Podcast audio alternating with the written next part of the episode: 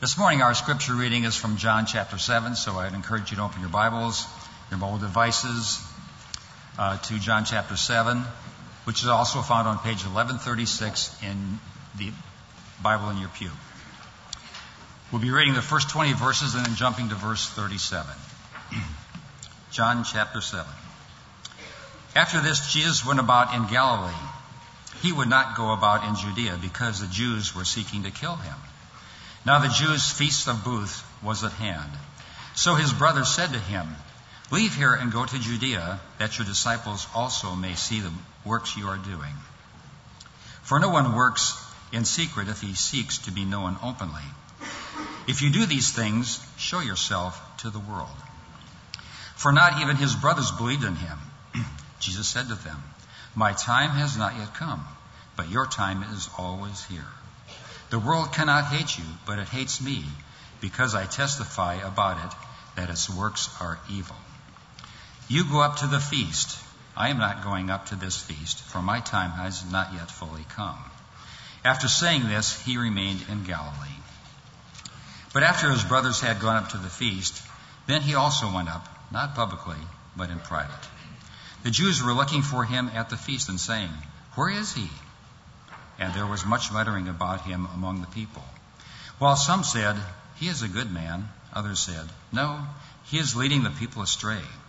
Yet for fear of the Jews, no one spoke openly of him. About the middle of the feast, Jesus went up into the temple and began teaching. The Jews therefore marveled, saying, How is it that this man has learning when he has never studied? So Jesus answered them, My teaching is not mine but his who sent me. If anyone's will is to do God's will, he will know whether the teaching is from God or whether I'm speaking on my own authority. The one who speaks on his own authority seeks his own glory, but the one who seeks the glory of him who sent him is true, and in him there is no falsehood. Has not Moses given you the law? Yet none of you keeps the law. Why do you seek to kill me? the crowd answered, You have a demon. Who is seeking to kill you? and then jumping to verse 37. On the last day of the feast, the great day, Jesus stood up and cried out, If anyone thirsts, let him come to me and drink. Whoever believes in me, as the scripture has said, out of his heart will flow rivers of living water. now, this he said about the Spirit, whom those who believed in him were to receive. For as yet the Spirit had not been given because Jesus was not yet glorified. When they heard these words, some of the people said, This really is the prophet. Others said, This is the Christ. But some said, Is the Christ to come from Galilee? Has not the scripture said that the Christ comes from the offspring of David and comes from Bethlehem, the village where David was? So there was a division among the people over him.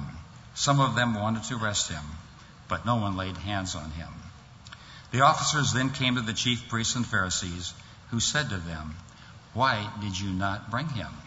The officers answered, No one ever spoke like this man. And I might add, no one ever since. The reading of God's Word. You know, the, the internet cuts two ways for uh, preachers. In one way, it is an incredible uh, study tool. You could almost put any question you have into the search engine, and you will have a wealth, some good, some not so good, on any topic you want. And, and, so in a lot of ways, it's been a gift of not having to search through tons of books to get a culmination of thought. The bad side to Google is that you can Google while I'm talking and get the same information or others' information. And so I can use an illustration, I can tell a story, and you, before you walk out of the room, know the rest of the story in its accuracy. And so it, I love it and I don't love it.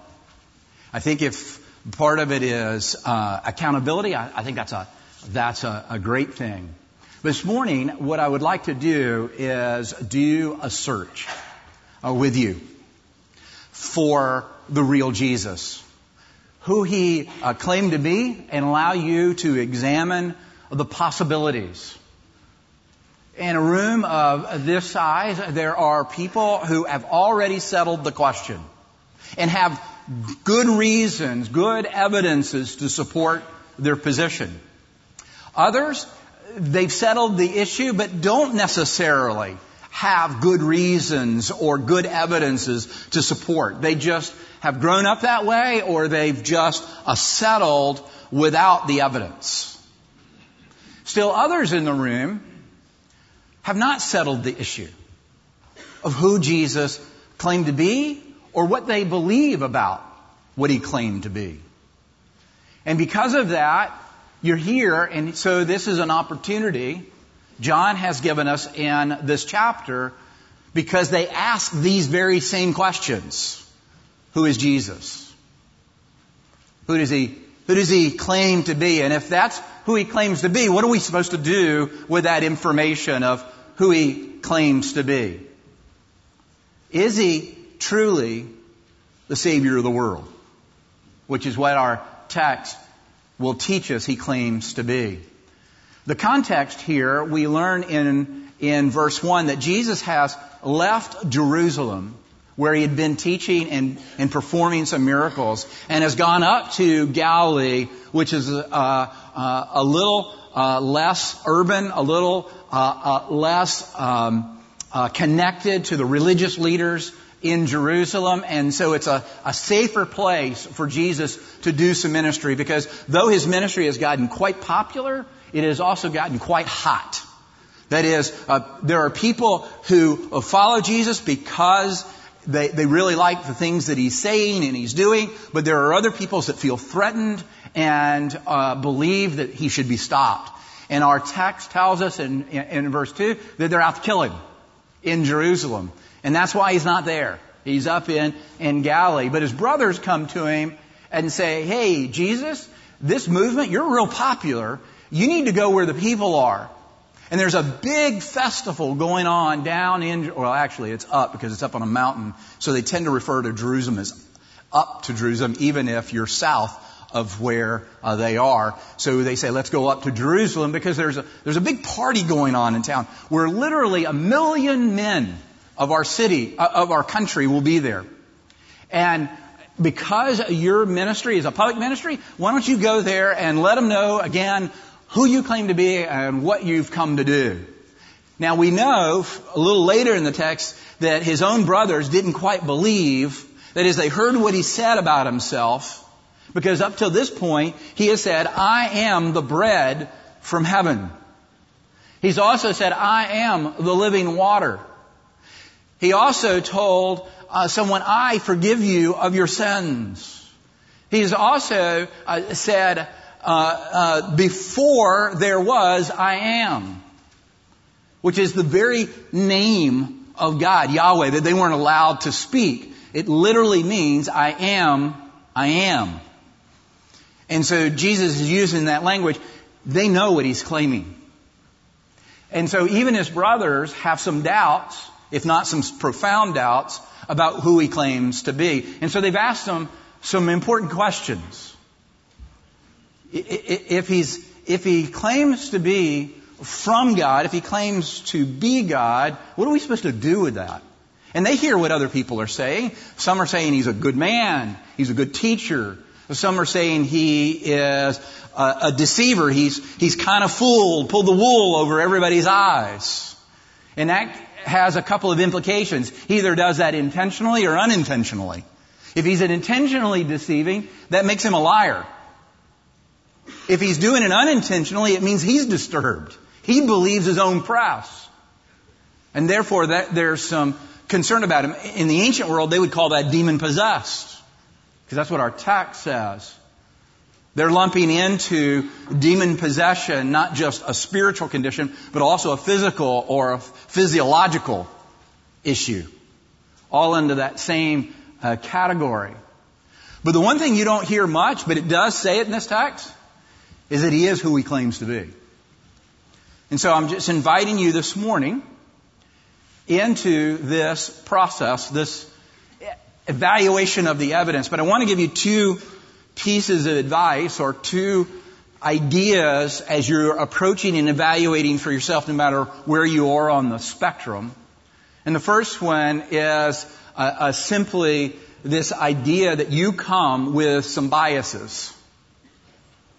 Everybody does.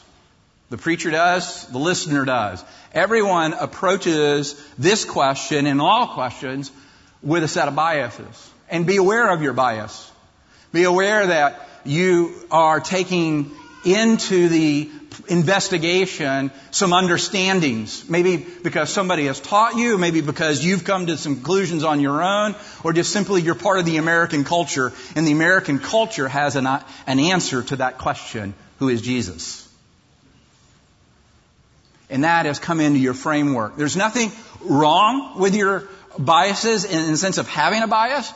The important thing is to recognize you've got one. So you can recognize it when an evidence confronts your bias. You see, there's nothing wrong with a bias as long as you're open to allowing something to confront or to challenge your bias. The second, and I think this is important as well, is not only to recognize your bias, but Jesus is an all or nothing thing.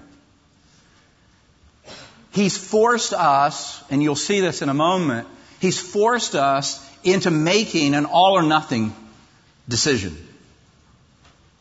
That is, Jesus doesn't leave many options out there. He's not gonna, he's not gonna allow you to play the middle.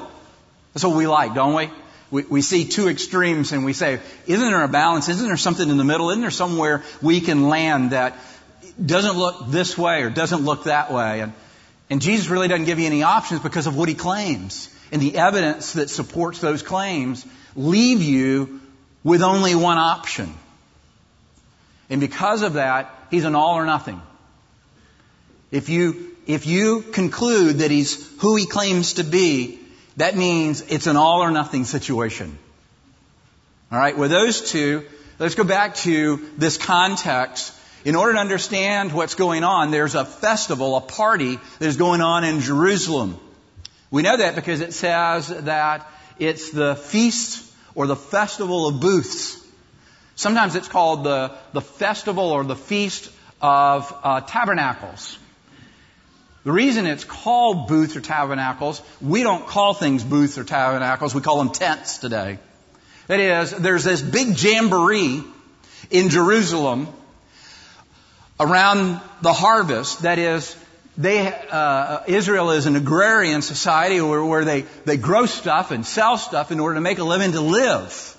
And when harvest first starts to come in, they gather together for a big joyous party that God again has provided food, has provided sustenance. And so they celebrate that. They call that the festival of booths. The reason it's called festival of booths is because Jerusalem cannot accommodate all of the people who are coming to this party.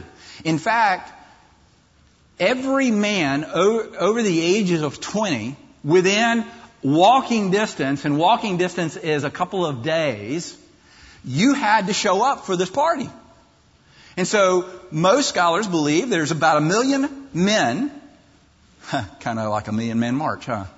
Uh, comes to Jerusalem to to celebrate harvest that God has provided. And so because there's not enough hotel rooms, and even if there was enough hotel rooms, they can't all afford hotel rooms. So they they they either bring stuff or they buy stuff or they make stuff of a place to live, like a tent. And they call that tent a booth or a tabernacle. Kind of like James and John and Peter when Jesus uh, is on the Mount of Transfiguration and they see Moses and Elijah and they say, hey, can we make booths, tents, for you and the prophets? That's what they do to be able to be there for this big party. And what happens on that big party is that every day starts the same. All of the men who are there, about a million of them, would gather around the temple to follow the priest. The priest would have in his hand a golden pitcher. And he would take that pitcher. The reason I'm showing you this slide, if you look at, at the red arrow, that is the pool of Siloam. It, it, they've discovered it in the last hundred years uh, because it's been buried underneath uh, uh, through an archaeological dig that there is a pool where the people would march from the temple down to this pool and they would dip this pitcher, the priest would, pitcher into the water and carry it all the way back uh, to the temple and pour it onto the altar. All the way to and fro, they've been singing psalms and quoting Isaiah. There's a passage in Isaiah 12 that they would quote about this experience. This is what it says. With joy, you will draw water from the wells of salvation. That's a messianic uh, a prophecy that when the Messiah comes, he will bring salvation, which will result in the joy of the people. And so they're reenacting the pouring out of the Holy Spirit upon God's people onto the altar where sacrifices were, that there will be no more sacrifices. Instead, the Spirit will replace the need for sacrifices. That's the idea that's behind this celebration. And they did that every morning, seven days. This is a week long party. And they would do it every morning. In the beginning, Jesus says, I'm not going. Because it's not yet my time. I know if I show up, they're going to want to kill me. And it's not yet my time. It's your time, not my time. So his brothers and his followers go up and Jesus comes later. But there's this moment, this dramatic moment when he's pouring the water on the altar that it says on the last day, verse 37, on the last day, Jesus stands up and says, I'm the water. I've been what you're looking for. I am the salvation. In fact, it says this If anyone thirst, let him come to me and drink. Whoever believes in me, as the scripture has said, out of his heart will flow rivers of living water. So this morning, that's what Jesus is claiming. And that causes people to ask this question Who does he think he is? But more importantly, who do we think he is? And here we are, 2,000 years later, asking the same question. We have the scriptures telling us what he claimed and what was claimed about him. But who do you say Jesus is? Is he, is he a good man, a good teacher, a moral teacher? Is he trying to fool people either because he's a liar? That is, he intentionally knows he's not who he claims to be, but he's claiming it anyway? Or is he doing it unintentionally? He, he's trying to fool people but because he's deluded. And if he's not any of those, that only leaves one option. He's exactly who he claims to be. And we have to deal with that. And so this morning, let's, let's do that search. Let's walk ourselves through who Jesus claims to be. You remember that bumper sticker that we used to be on cars in the 90s? Jesus is the answer. It was on the back of loads of cars. And then you started seeing the bumper sticker, but what's the question?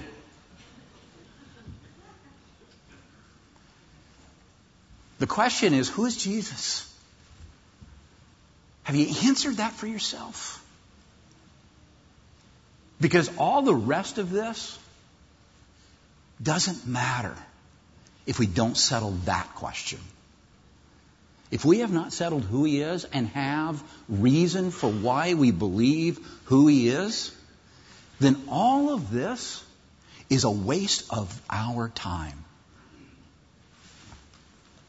It might be a great way to make some friends might be a great way to hear some music. But it doesn't matter. Not really. And so let's uh, examine this recognizing everybody's got a theory. Let me give you uh, one man's thought. He said this. It's printed for you in your worship guide. Jesus either deceived mankind by conscious fraud, or he was himself deluded and self-deceived, and he was the Savior. That's the dilemma. That's the question. Who is he? So I, I want I want you to see that one response or one answer is impossible. He's a good teacher. He's a good person. He's a good man. I want to see, see that the other two, that he's a liar or a lunatic, is improbable. You look at his life, you look at his teaching, and it's improbable uh, that he could fall into the category of a deceiver. And then the last one, and I think it's the inescapable option, he's exactly who he said he was. So the first one, if you can begin by seeing in verse 12, he says, Jesus is a good man. In verse 40, they'll say he's a, he's a, he's the prophet. And they typically mean when they say the prophet, talking about the person who will come before the Messiah, who will usher in kind of the John the Baptist role. If he's not who he uh, claimed to be, then you cannot claim he's good. That is, if you hear what he's claimed about himself, then the one option you can't have is that he's also good. You see, he claims to be the bread from heaven. He doesn't claim that I have the bread from heaven. That is, I have the wisdom, I have the teaching, I have the idea. He says, I am the way, the truth, and the life. You see, that's a, that's a huge philosophical difference. He's not saying that I've got this secret knowledge that if you'll just come and hang out with me like the philosophers in the Greek world, if you just follow me long enough, you'll get the truth of life. He's not claiming that. He's not claiming that I've learned something from, from study. I've learned, matter of fact, they said, how does this guy know these kinds of things? He's not a learned man. He's not studied anybody. That's the first question they ask him when Jesus shows up. Where, where, where does this teaching come from? How do you know these things? You're from Galilee. Nobody smart comes from there. No, no learned people are from there. Everybody that's cool, everybody that's in, everybody that, that's educated is from Jerusalem. That's a, that's a question that they, they ask Jesus when they finally get him cornered is, Jesus, why you spend all this time with tax collectors and sinners? By the way, you notice how tax collectors are lumped in with all the sinners. Sorry, you IRS people. They ask him, what's that implying? That's implying, why aren't you spending the time with us? We're the in crowd. We're, we're the guys who have studied. We've, we've got our mind. We've, we've, we've gone to school. Why aren't you hanging out with us? That's one of the first questions that they want Jesus to answer. Where do you get this information? And Jesus is saying, I got it, I got it from my Father in heaven. And he doesn't simply claim I'm an embodiment of that truth. He's saying that I am the truth. I am the life. And not only does he say that, he, he says, I'm, I, am i am the living water. You want eternal life? Believe in me. You, he, he's going to say in a chapter, before Abraham was, I am. Now that's, that's a take on something he said earlier when John recorded, in the beginning was the Word, and the Word was with God, and the Word was God. That is, I'm beginningless. I'm, I'm from beyond the barrier. I'm beyond the boundary. And so I think it's important as, as you hear what he's claiming about himself. He, he tells this woman, in, in chapter 8, your sins are forgiven. I forgive you. Jews know nobody can forgive on, on, on the part of God except for God. They know what he, they know what he's claiming about himself. He's claiming, he's claiming not to be a good man. He, he's claiming to be God. And therefore, if that's not true about him, He's not the way, the truth, and the life. He's, he's not the bread uh, from heaven. He's not uh, the living water. He's not before Abraham was. If he's not these things, then he can't be a good man. Anybody who claims to be a good man and claims these things, we would call what? A fool. And we call anyone foolish that follows a fool. So the point is, no one in history has ever said these kinds of things, and we call them a good man. This is why this is an impossible option to hold. It's impossible because a good man never says these things. Unless they're true. Anyone else making these kinds of claims and they be untrue, unbelievable, then we wouldn't follow him and we would condemn anyone who did. And therefore, this is impossible. And if that's impossible, these two are improbable. That Jesus is a liar or insane. That is, that he's deliberately or unintentionally misleading people. That is, they're not denying he said these things. Someone has said, How do we know that Jesus ever claimed these things? Didn't writers, because Jesus didn't write anything down. All these things were written down by Matthew, Mark, and Luke, and John. How do we know Jesus said these things? Well, one of it is to know that the, when all of these writings were circulating, that is, when they were written and when people started reading them, were beginning 20 years after he died. Mark is the earliest of the gospel writings, and it's about 15 to 20 years after Jesus died. When all of these statements that Jesus said about himself. So nobody's doubting whether the, the articles said these things. The question is, did he say these things? And if these things are, are circulating among Christians and non-Christians, if somebody thought, like today, could, could have Googled, they would know whether he said these things or not because they're still alive. Mary is still alive. John and James and Peter are all still alive. And if he didn't say these things, somebody would have said he didn't say these things.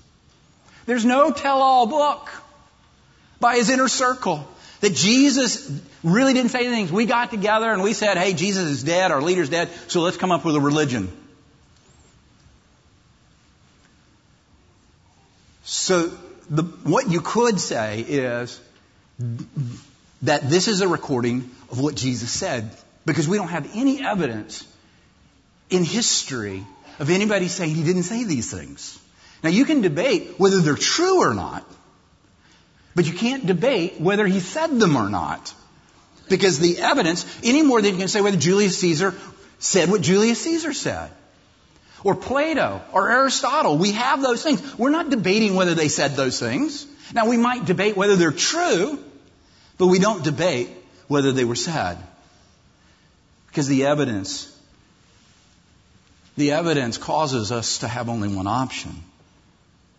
That he said them. Alright, so either because he said them, I've got to conclude he either was deceived or he intentionally deceived others. I want to show you how improbable that is by just examining his life. That is, if these things are not true about him, what about his life? Just one example. Who, who has more influence over the world? Augustus or Jesus? Nero or Jesus? The reason I picked these two is that both of them are fairly contemporary, not exactly contemporary, but fairly contemporary. And in the last 50 years, they have discovered Nero's palace and Augustus's palace. You can uh, watch a PBS and they have taken a 3D tour as if those places existed today. That is, they've done the archaeological studies, they've, they've looked at the writings, and they've come to a conclusion this is what these palaces would have looked like because they're beneath the, the, the surface of the earth. They're down a few layers because they had to be dug up. Well, think about it. Augustus was around when Jesus was born. And if I didn't tell you about Augustus, would you know much about Augustus? Nero's primarily known for burning of Rome and the execution of Paul and Peter. But he's not had much influence over Western civilization. And they had these grand palaces.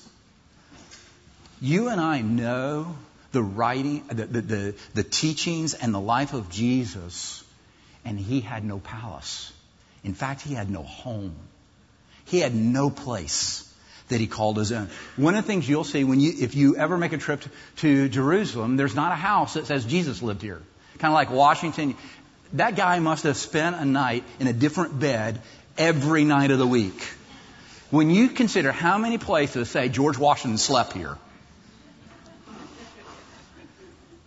wish we could Google that.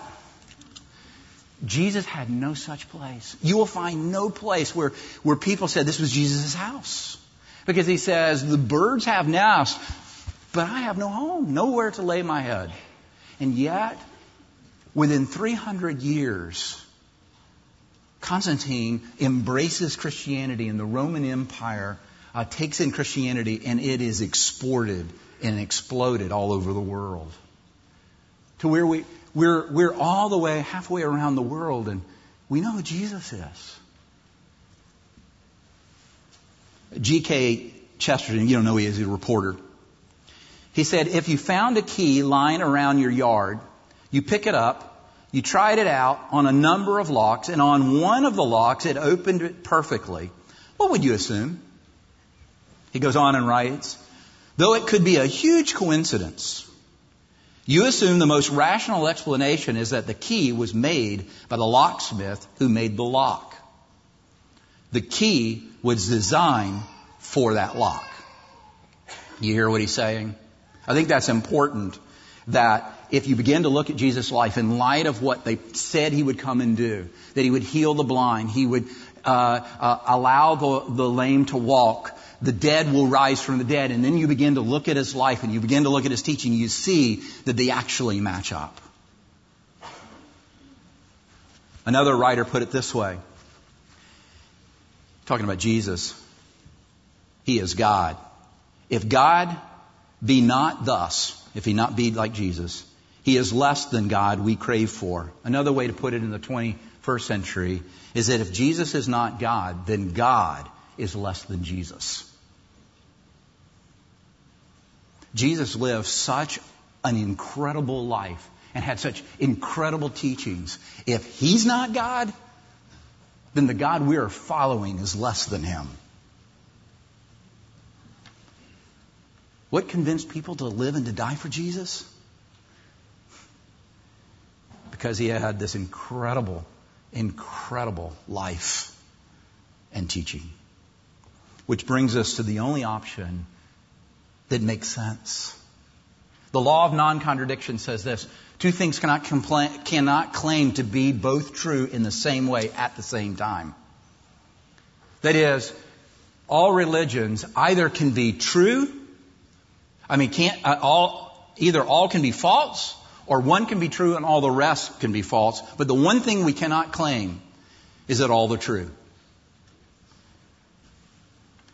Jesus says, in verse 37 on the last day of the feast. Can you imagine this moment? They're pouring water out, calling for the salvation, calling for the Holy Spirit to come and to, and to save them from Isaiah 12. And Jesus stands up on the last day and says, if anyone thirsts for the Holy Spirit, let him come and, to me and drink.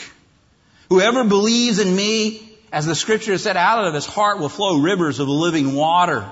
That's why people said, oh, he must be the Christ. It's the only option that fits. This is the key maker. This is the one for whom the key fits the lock perfectly. I think that's important for us as we get ready to come to the Lord's Supper and what we celebrate in that meal when He says, do this in remembrance of me. What do you think Jesus is saying? We're, we're going to forget him? Is that the concern that we're just going to forget Jesus? No. He's not worried about you forgetting him. Will you remember what I've done for you? He says, this, this bread that you eat, I was crushed for you because you should have been crushed. Because of your open rebellion against God, because you're a sinner, because you're part of the human race, and even if you weren't guilty because of the human race, you're, you're guilty on your own as an individual. And I have come to be crushed in your place. Crushed for your iniquities, and by my stripes you are healed. And then he takes this cup, and this cup is the picture of the wrath of God. How do we know that? Because in the Garden of Gethsemane, when he prays to his Father in heaven, he, he says, Take this cup from me. He, he knows that, the, that what's going to happen on the cross is not just simply his death, but all the wrath of God that's due our sin was emptied upon his Son. So that Paul will, will write that he who knew no sin became sin. That's what it means to do this in remembrance of me. So I, I invite you, if, if you've already answered the question, who is Jesus? And you've answered the question, He is the Savior of the world, and, and just as importantly, He's my Savior, then you're welcome to the, come to the table to remember what He has done for you and to enter into that joy. Do you notice that about Isaiah 12? It says when, when salvation comes, the response is joy. The overwhelming emotion of the table, the overwhelming mood is joy. You've been saved. A Savior predisposes that we need salvation.